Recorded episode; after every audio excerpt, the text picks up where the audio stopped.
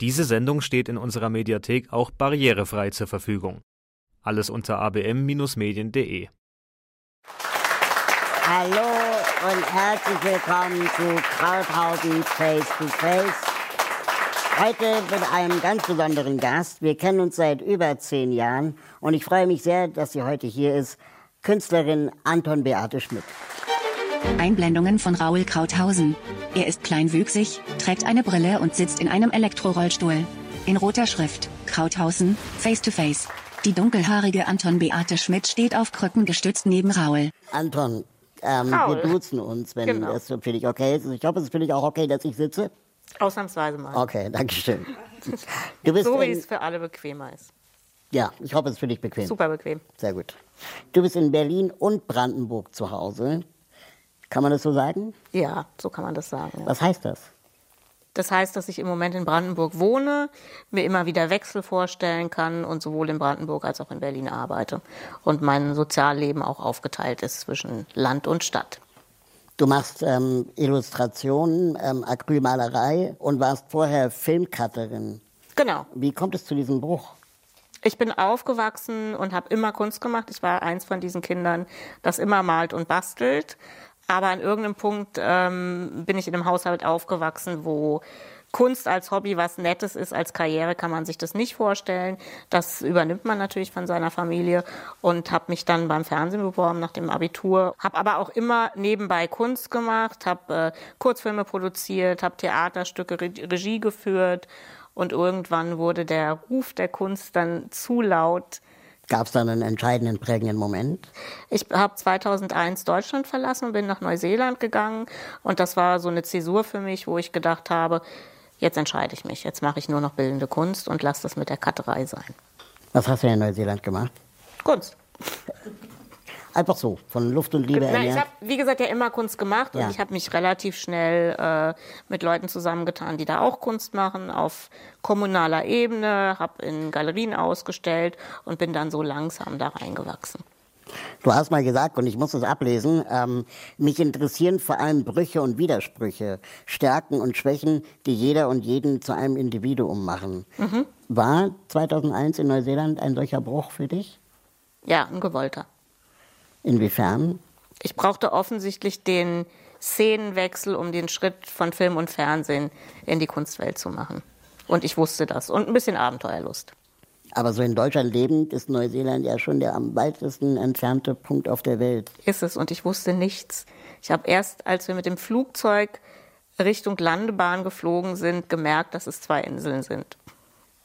Okay. Das war mir nicht klar. Aber wie bist du auf Neuseeland gekommen? Das hing damit zusammen, dass mein Mann Koch ist. Und äh, man kann sich bei einem internationalen Arbeitsamt melden lassen und kann dann angeben, in welchen Regionen man gerne arbeiten möchte. Und er hat angegeben, nicht europäisches, englischsprachiges Ausland. Und dann kam zuerst aus Neuseeland ein Anruf von einem Agenten und dann haben wir gesagt, wir machen das jetzt. Der rote Faden deiner Kunst, sagst du, ist äh, die Identität Mhm. als Thema. Was bedeutet denn ein solcher Cut für, für deine Identität? Also so cuttende Künstlerin oder Künstler? Nee, das waren, also äh, das sind beides so unterschiedliche Berufszweige, die immer bedeuten, dass man für einen langen Zeitraum in irgendwas eingebunden ist. Und ich bin nicht jemand, der sechs Wochen an einem Spielfilmprojekt oder einer Dokumentation arbeiten kann, um dann ins Atelier zu gehen und da sechs Wochen zu arbeiten. Ich habe einfach das Gefühl, ich kann diese, diesen Spagat nicht machen. Würdest du sagen, Cutten ist Kunst? Ja. Ich stelle mir das immer besonders schwierig vor, ähm, anderer Leute Bilder zusammenzuschneiden. Genau das ist einer der Gründe, warum ich es nicht mehr mache. Ich wollte mein Ding machen. Okay. Und dein Ding ähm, sind äh, viele Porträts. Du Ja. hast auch ähm, äh, Selbstporträts gemacht. Wir schauen uns da mal ein paar Beispiele an. Ähm, was bedeuten diese Selbstporträts? Das ist eine Auseinandersetzung mit mir selber natürlich. Also ich dokumentiere mich damit ein Stück weit. Und was sehr spannend ist, wenn man Selbstporträts macht, dass man nicht so viel Kontrolle darüber hat, was man da macht. Und dass man sehr oft, wenn das Produkt oder das Bild fertig ist, sich selber darüber wundert, wie man sich selbst sieht. Oder was man alles ist oder wie man aussieht oder solche Sachen. Und du dokumentierst über die Zeit praktisch. Na, die einen Selbstporträts ähm, waren zum Beispiel ein Jahr eine Serie, wo ich immer wieder Selfies gemacht habe mit dem Handy und davon relativ schnelle Aquarellporträts und hatte dann so eine Zeitspanne von zwölf Monaten, wo man eine Entwicklung oder einfach eine Dokumentation irgendwie absehen konnte, ja. Aber dann jeden Tag oder alle zwei Wochen? Nee, wenn ich Lust hatte. Ah ja, okay. Ich persönlich habe bis Mitte 20, mhm. sagen wir mal so, nie einen Spiegel in meiner Wohnung gehabt. Okay. Meine damalige Partnerin hat mich darauf aufmerksam gemacht, dass in meiner Wohnung gar kein Spiegel hängt. Und äh, deswegen finde ich das so spannend, wie, wie Leute sich selber auch wahrnehmen mit ihrer Behinderung oder auch ohne Behinderung. Aber ich zeichne ja auch in der Regel ein Porträt. Also da ist mein Körper ja nicht drauf zu sehen. Das ist wirklich eine Auseinandersetzung mit meinem Gesicht. Ist das Absicht? Nee, das passiert so, dass, also man sagt zum Beispiel, dass Bildhauer, die eine Behinderung haben, zum Beispiel einen verkrüppelten Fuß oder so, dass es denen wahnsinnig schwer fällt, ähm, Füße äh, zu Bildhauern, sagt man das so? Mhm. Also zu bearbeiten. Und ich merke das bei mir auch. Also bei mir gibt es diese Selbstporträts und es gibt ja auch Illustrationen. Und die Illustrationen, es gibt so eine Figur, die ich irgendwann kreiert habe. Das ist so ein bisschen mein alter Ego das ist dann so abstrakt und so weit weg von der Realität, dass ich da Füße dran malen kann. Würde ich versuchen, meine Füße natürlich zu malen, habe ich riesige Schwierigkeiten damit. Aber die Krücken sieht man schon manchmal. Auf hm, deinen. Ja, ja, genau, genau. Aber die sind so mit, wie wahrscheinlich wie bei dir mit dem Rollstuhl, das ist so mit mir verwachsen. Ich merke das gar nicht, wo fängt die Krücke an und wo hört Anton auf. Ja. Äh, mir, mir fällt da gerade ein, äh, wenn ich träume, dann weiß ich nicht, ob ich laufe, sitze, Rollstuhl fahre oder fliege. Das geht mir genauso. Interessant, oder? Ja, ich weiß es auch nicht. Deine Freundinnen, hast du erzählt, äh, sagen zu dir, dass du sehr hart mit dir ins Gericht gehst. Mm, nee, das sind eher Kolleginnen gewesen, die Porträts angucken, die finden, dass ich mich nicht aufhübsche auf den Porträts. Ich weiß das gar nicht. Eine andere Künstlerin, die sich selber malte und äh, auch eine Behinderung hatte, ist Frida Kahlo. Mhm. Ähm, oft fällt dein Name in Verbindung mit äh, Frida Kahlo. Wie fühlt sich das für dich an? Es gibt schlechtere Komplimente, glaube ich. Ich sehe da sehr große Parallelen, was den Lebenslauf angeht, weniger in der Arbeit. Also ich glaube, ich hatte in schon bestimmte Phasen, wo man, wo ich mich wahrscheinlich habe inspirieren lassen, aber eigentlich geht es, glaube ich, eher um den Lebenslauf. Das heißt, du hast vorher schon Aquarelle äh, ja. und Acrylarbeiten gemacht. Ja. Wie deine Arbeit wie im Atelier aussieht und wie du gestaltest, das haben wir uns einmal angesehen mhm. und da schauen wir uns einen Einspieler an. Eine braune schmiedeeiserne Bank steht vor einem cremefarbenen Einfamilienhaus. Es ist eingeschossig, hat braune Sprossenfenster und eine dunkelgrüne Eingangstür. Drinnen. An einer Holztür steht mit Kreide auf einer Tafel Studio. In dem hellen Raum arbeitet Anton an einer Staffelei. Ich arbeite ganz normal wie jeder andere zwischen fünf und sechs Tagen die Woche und habe in der Regel mindestens drei Ateliertage und zwei Bürotage, in denen ich Ausschreibungen mache, E-Mail-Kram, Abrechnungen, Akquise, Kunden betreue oder Sammlerinnen betreue und solche Sachen. Anton hat ein volles Gesicht, ist geschminkt und trägt Schmuck. Impressionen, verschiedene Pinsel, farbige Acryltuben, zwei Gläser, in einem dunkel verfärbtes Wasser, in dem anderen frisches. Das war mal ein Spitzname vor vielen, vielen Jahren und wie dann so Kreise, in denen du dich bewegst, wechseln. Ich habe dann halt immer gesagt, ich heiße Anton und irgendwann hat nur noch meine Mutter den anderen Namen benutzt und dann habe ich ihn als Künstlername eintragen lassen. Anton arbeitet an einem Gemälde. Eine Biene sitzt auf einer Traube aus violetten Luftballons. Das entsteht. Also du hast so eine Grundidee oder siehst irgendetwas, was dich inspiriert oder irgendein Thema, das dich gerade beschäftigt. Und dann fängst du mit irgendwas an und den Rest macht ein bisschen das Bild und der Pinsel. Also bei mir ist es jedenfalls so. Und manchmal bin ich am Ende erstaunt, denke, aha, das wolltest du am Anfang gar nicht. Anton trägt einen braunen Wollpullover zu einem langen schwarzen Rock. Im kompletten Unterschied äh, zu mir ähm, kannst du sehr gut alleine arbeiten. Ich gehe da völlig, drehe da völlig durch. Eine leere Seite macht mich völlig fertig. Mhm. Ich brauche immer irgendwie die, den Austausch mit, mit anderen Menschen. Was gefällt dir am Alleinearbeiten? Also erstens bin ich nicht ohne Austausch, den brauche ich schon auch. Aber ich habe halt die Kontrolle über meine Arbeit. Und ich kann das in meinem Tempo machen. Aber man muss sich das so vorstellen, Ateliertag, Kopfhörer auf den Ohren, irgendein Podcast, Musik. Also ich bin da nie ohne irgendwelche Geräusche, die von außen kommen. Aber ich kann meinen Rhythmus einfach selber bestimmen. Und wie sieht dann so ein Austausch aus? Sehr viel läuft es inzwischen tatsächlich über die sozialen Medien oder ähm, ich habe auch Kolleginnen in Kanada sitzen zum Beispiel, mit denen ich mich einmal im Monat, Monat online treffe. Und wir führen dann so eine Diskussionsrunde, was läuft gerade, was haben wir gerade in Angriff genommen. Aber das ist dann so eine Art Videochat, oder? Genau. Und dann zeigt man seine neuesten. Nee, um Gottes Willen, es geht nur um Arbeitsprozesse. Es geht so. nicht darum, die Arbeit an sich zu kritisieren, sondern es geht wirklich darum zu sagen, oh, ich komme irgendwie mit meiner Zeitplanung gerade nicht klar oder ich glaube, ich muss mal eine neue Webseite machen. Was würdet ihr denn sagen? Solche Sachen. Aber weniger die Kunst an sich. Weil wenn ich in einem Arbeitsprozess drin bin, vermeide ich oft bewusst, mir die Arbeit von anderen anzusehen. Wie kommt es, dass du ähm, Porträts äh, ähm, liebend gerne zeichnest? Ich finde, dass Gesichter Geschichten erzählen. Aquarellporträts. Vielleicht brauche ich auch deshalb zwischendurch diese Abgeschiedenheit Brandenburgs, um mich auf diese Gesichter zu besinnen, um dann wieder einzutauchen, mich mit Leuten zu vernetzen oder zu unterhalten oder zu treffen, um dann mit Abstand das irgendwie zu verarbeiten. Und nimmst du dann ähm, ein Foto von, von jenen Leuten oder ja. triffst du die dann Nein. persönlich? Sehr oft sind es auch Leute, die nicht wissen, dass ich sie male, die ich in irgendeiner Zeitung gefunden habe oder so. Jemanden zu malen, der einem nahesteht, kann auch sehr unangenehm werden, weil du dich sehr an dem Gesicht abarbeitest. Und ich habe das tatsächlich schon gehabt, dass ich Leute gemalt habe und danach nie wieder was mit denen zu tun hatte. Deswegen oder weil die nicht Ich weiß es nicht.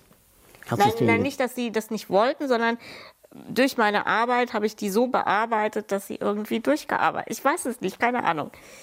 Ähm, also ich finde es einfacher, Leute zu malen, die mir nicht nahestehen. Und hast du dann äh, das den Leuten gezeigt? Ja. Was entdeckst du in Gesichtern? Das kann ich nicht artikulieren.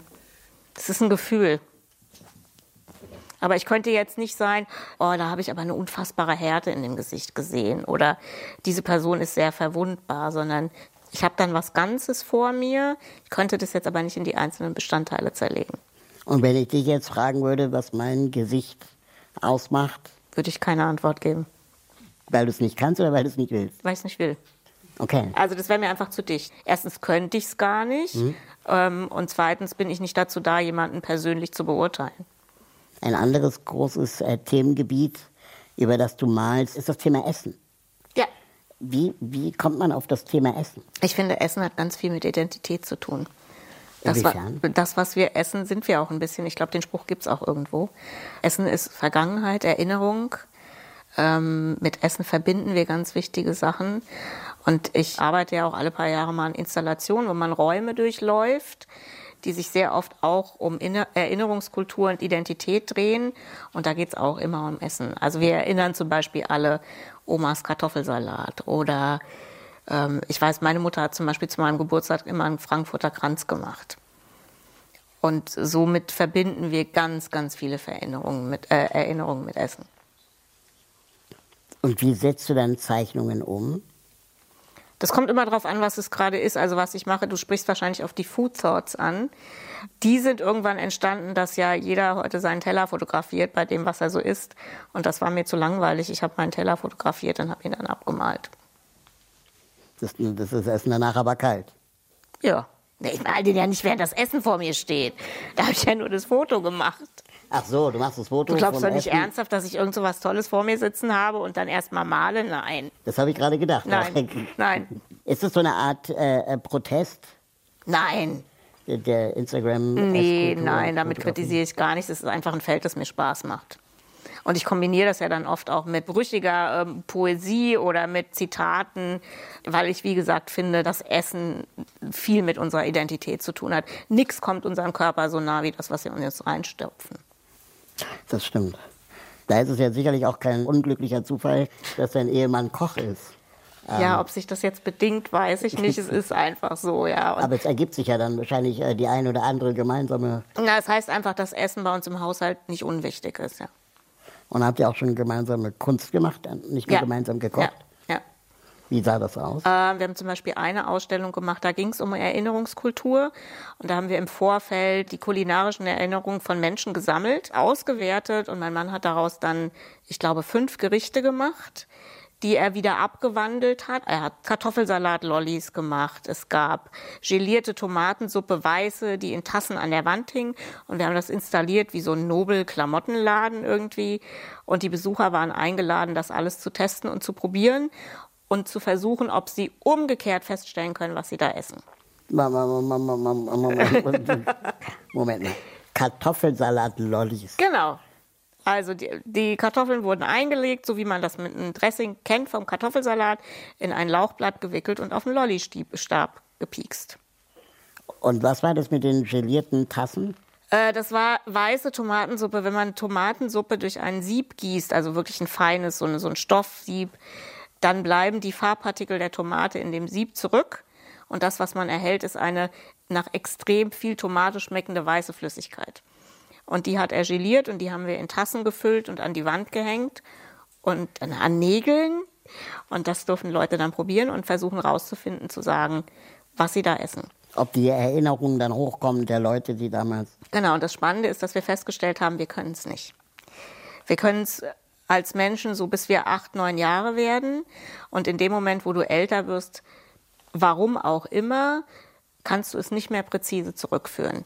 Wir sind es so gewohnt, dass ähm, wir Dinge an Aromastoffen erkennen, dass wir oft das nicht mehr erkennen, wenn wir das natürlich essen. Das ist krass, oder? Das ist total krass. Was gab's noch? Äh, es gab tatsächlich eine, die sich mal mit mir und meiner eigenen Identität beschäftigt hat. Da ging es äh, um die Integrität des Künstlers oder der Künstlerin und die Bilder, was andere Leute wahrnehmen, wenn sie mich als Künstlerin sehen und was sie da rein interpretieren, zum Beispiel. Was hast du dann da ausgestellt? Auch Selbstporträts. Es gab Schnaps, Integritäts-Gin. Bestimmte Kräuter stehen für bestimmte Eigenschaften, die man in Menschen auslösen kann, wenn die ganz viel von diesem Kraut essen. Rosmarin steht, glaube ich, für Stärke und so. Und damit haben wir diesen Gin gemacht. Den konnte man dann in der Ausstellung kaufen oder trinken. Ich wollte einfach, dass die Leute miteinander ins Sprechen kommen. An einer Wand, ich glaube, oh Gott, 100 oder 150 Seifen, Kernseifen, in die ich das Wort Money geschnitzt habe weil das auch sowas ist. Muss Kunst verkaufbar sein? Ist sie keine Kunst mehr, wenn sie gekauft wird, weil man dann seine Werte aufgibt? Oder ist sie dann erst wertvoll, wenn sie gekauft wird? Also das waren so Themen, die in die Ausstellung sich dann befasst hat. Und das war jetzt kein Saufgelage am Ende? Natürlich war es ein Saufgelage am Ende. Und sind die Leute dann kaufwilliger oder weniger? Der Gin war alle.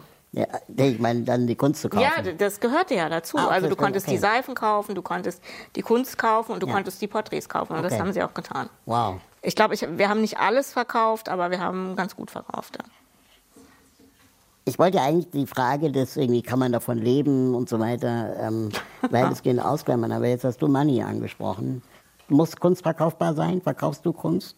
Also ich glaube, die Frage kann man nicht beantworten. Und die Frage würdest du auch niemand anders stellen. Du hm. würdest deinen äh, Klempner nicht fragen, sagen Sie mal, können Sie davon leben, dass Sie hier so Rohre verlegen? Kunst muss gar nichts. Mhm. Und dann hast du selber als Künstlerin die Entscheidung, äh, versuche ich sie monetär zu machen, mache ich das, wenn es zufällig passiert, ähm, suche ich mir einen anderen Job, da gibt es einfach ganz viele Konstrukte. Aber natürlich kann man mit Kunst auch reich werden und mit Kunst, von Kunst kann man auch gut leben. Du hast ähm, aber auch äh, diese äh, Kombination von Essenszeichnungen mhm. und äh, Texten dazu. Mhm. Wie verbindest du das? Das geschieht. Da steckt kein Plan dahinter. Also ich zeichne die Sachen und setze mich dann irgendwann vor zehn Blätter, auf die ich irgendwas gezeichnet habe, irgendwelche Gerichte. Manchmal sind es ja auch Reste. Ich habe auch schon Reste gezeichnet. Ähm, und dann fällt mir irgendwann Text dazu ein. Und bedeutet dieses Zusammenspiel für dich dann irgendwas? Ja, ja, klar, weil der Text wird durch das ausgelöst, was ich auf dem Blatt sehe. Okay. Ob jemand anders diese Querverbindung dann immer so sehen kann, das weiß ich nicht und das ist auch gar nicht wichtig. Es soll sich ja jeder seine eigene Verbindung da zurechtbasteln. Trotzdem sagst du ja, dass deine Kunst Geschichten erzählt. Das sind ja. Ja. dann Geschichten, die du im Kopf hast. Das stimmt, aber ich schreibe nicht vor, wie die Menschen die Geschichten verstehen sollen. Ah, okay. Das, Das, heißt, würde ich nie tun. du hast ein geheimes Buch, in dem sie drinstehen, in deinem Kopf vielleicht imaginär. Na, ich gebe den Betrachtern meiner Kunst gerne die Chance, eine eigene Geschichte zu entwickeln. Und wenn sie dann wissen wollen, was für mich dahinter steht, dann kann ich ihnen das erzählen. Aber ich finde nicht, dass ich das vordergründig vermitteln muss. Was sind denn die wichtigsten Geschichten für dich? Oh Gott, Das ist, fragt man sowas eine Künstlerin nicht? das kann ich nicht sagen. Das entwickelt sich auch immer anders. Gibt es etwas, was du unbedingt erzählen möchtest? noch? Nein. Das passiert. Das heißt, du setzt dich morgen ins Atelier oder nächste Genau. Woche, Kopfhörer auf, Podcast an. Genau, und fangen mit irgendwas an und dann entwickelt sich das. Hast du diese Panik vor der leeren, weißen... Natürlich habe ich diese Panik. Was meinst du, warum ich Podcast höre? Weil dieses Rauschen in meinen Ohren lenkt mich davon ab, dass dieses verfluchte Blatt weiß ist. Also ich war in allem, was ich mache, ich war nie eine Künstlerin, der das zufliegt. Ich muss mir das echt erarbeiten. Eine Figur, die regelmäßig bei dir auftaucht, ist eine comicartige Figur mit äh, Krücken. Mhm. Ähm, was bedeutet die? Das bin ich. Wenn mich irgendwas gesellschaftlich wirklich gerade aufbringt, das mit mir zu tun hat, äh, dann hole ich die aus der Kiste und verarbeite das so. Also doch irgendwie so eine Art Protest. Ist es nur ein aktivistischer Akt? Ah, ich eigne mich so gar nicht zur Aktivistin. Ähm, ich glaube, es ist Selbstheilung in dem Moment. Oder der Versuch, keine Magengeschwüre zu entwickeln. Und dann ist es, nachdem man einen wütenden Facebook-Post geschrieben hat oder einen Instagram-Post, immer noch so eine Ebene, wo man diese Energie reinschieben kann und seine Wut irgendwie loswerden kann. Also die taucht tatsächlich immer auf, wenn ich sauer bin. Du hast bei einer sehr großen Werbekampagne Ja. mitgemacht für einen äh, Kosmetikartikelhersteller unter dem Hashtag Show Us. ich war einfach eines der sech- 16 weltweiten Gesichter. Die Idee war einfach, verschiedene Frauen zu zeigen, die wir in der Werbung sonst nicht sehen und damit äh, Datenbanken zu füllen. Also wir kennen ja alle das Problem, dass wenn eine Werbeagentur eine Kampagne macht zum Beispiel, da kommt niemand vor, der im Rollstuhl sitzt. Und das noch schlimmer, wenn der oder diejenige dann im Rollstuhl sitzt, ist es oft ein Fake, weil es schlicht und ergreifend kein Bildmaterial gibt. Und die Idee der, der Kosmetikfirma und auch der Agentur, die das mitentwickelt hat, war einfach zu sagen, wir füllen diese ähm, Bilddateien einfach mit diverseren Bildern, weil dann werden die vielleicht auch benutzt. Und es hat wohl auch ganz gut geklappt. Also soweit ich das mitbekommen habe, die Kampagne lief im April an und es sind wahnsinnig viele Bilder schon gekauft worden von Agenturen. Du sagst auch, dass ähm, Menschen mit Behinderung sich rauswagen sollten. Ähm, Oh ja. Ich weiß, dass es hart ist manchmal. Ich weiß, dass man gegen Wände rennt, aber ich muss sagen, das passiert vielen anderen Menschen auch. Und wir können uns nicht auf der einen Seite nicht, äh, darüber beschweren, nicht gesehen zu werden und uns dann aber auf dem Sofa vergraben. Ich denke dann so ein bisschen aus so einem aktivistischen äh, äh, Ansatz heraus, aber auch gleichzeitig, wenn jemand so viele Niederlagen in seinem Leben erlebt hat, dann sind Menschen vielleicht auch unterschiedlich resilient. Aus einem persönlichen Gesichtspunkt kann ich das total nachvollziehen. Aber wir würden ja auch nicht, ich hebe das jetzt mal auf eine andere Ebene, in so einer Rechtsruckdebatte sa sagen, na ja, also ist ja jetzt nicht so schlimm, dass du rechts bist. Ich verstehe ja, dass du so viele Niederlagen hinter dir hattest. Also ich glaube, es ist immer eine Mischung aus Angebot und eigener, eigenem Engagement und eigener Verantwortung. Was nicht bedeutet, dass ich die Gesellschaft davon entbinde, äh, strukturelle Diskriminierung irgendwie anzugehen und abzuschaffen. Was glaubst du, ist ein guter Weg, behinderte Menschen zu empowern, sich rauszuwagen? Immer mehr Plattformen geben. Also so wie diese Kampagne zum Beispiel. Leute zu empowern, in die Öffentlichkeit gehen zu können und ihre Geschichten zu erzählen, ist, glaube ich, für alle Themen, mit denen wir uns gesellschaftlich gerade rumschlagen, der wichtigste Weg, um damit umzugehen.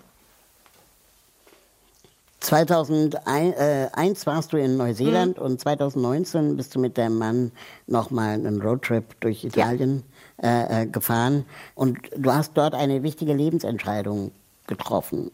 Ich habe äh, beschlossen, mich wieder mehr der Kunst zu widmen. Ich habe die Politik verlassen. Habe ich noch was entschieden? Ich weiß es jetzt gar nicht. Das sind sehr interne Entscheidungen. Kommt das durch das Reisen? Ja. Leute reist. Ihr Warum? werdet euch selber wahrnehmen. Ja, weil es wirklich so ist. Man nimmt sich ja selbst mit, man bekommt aber gleichzeitig einen Abstand zu seinem Alltag.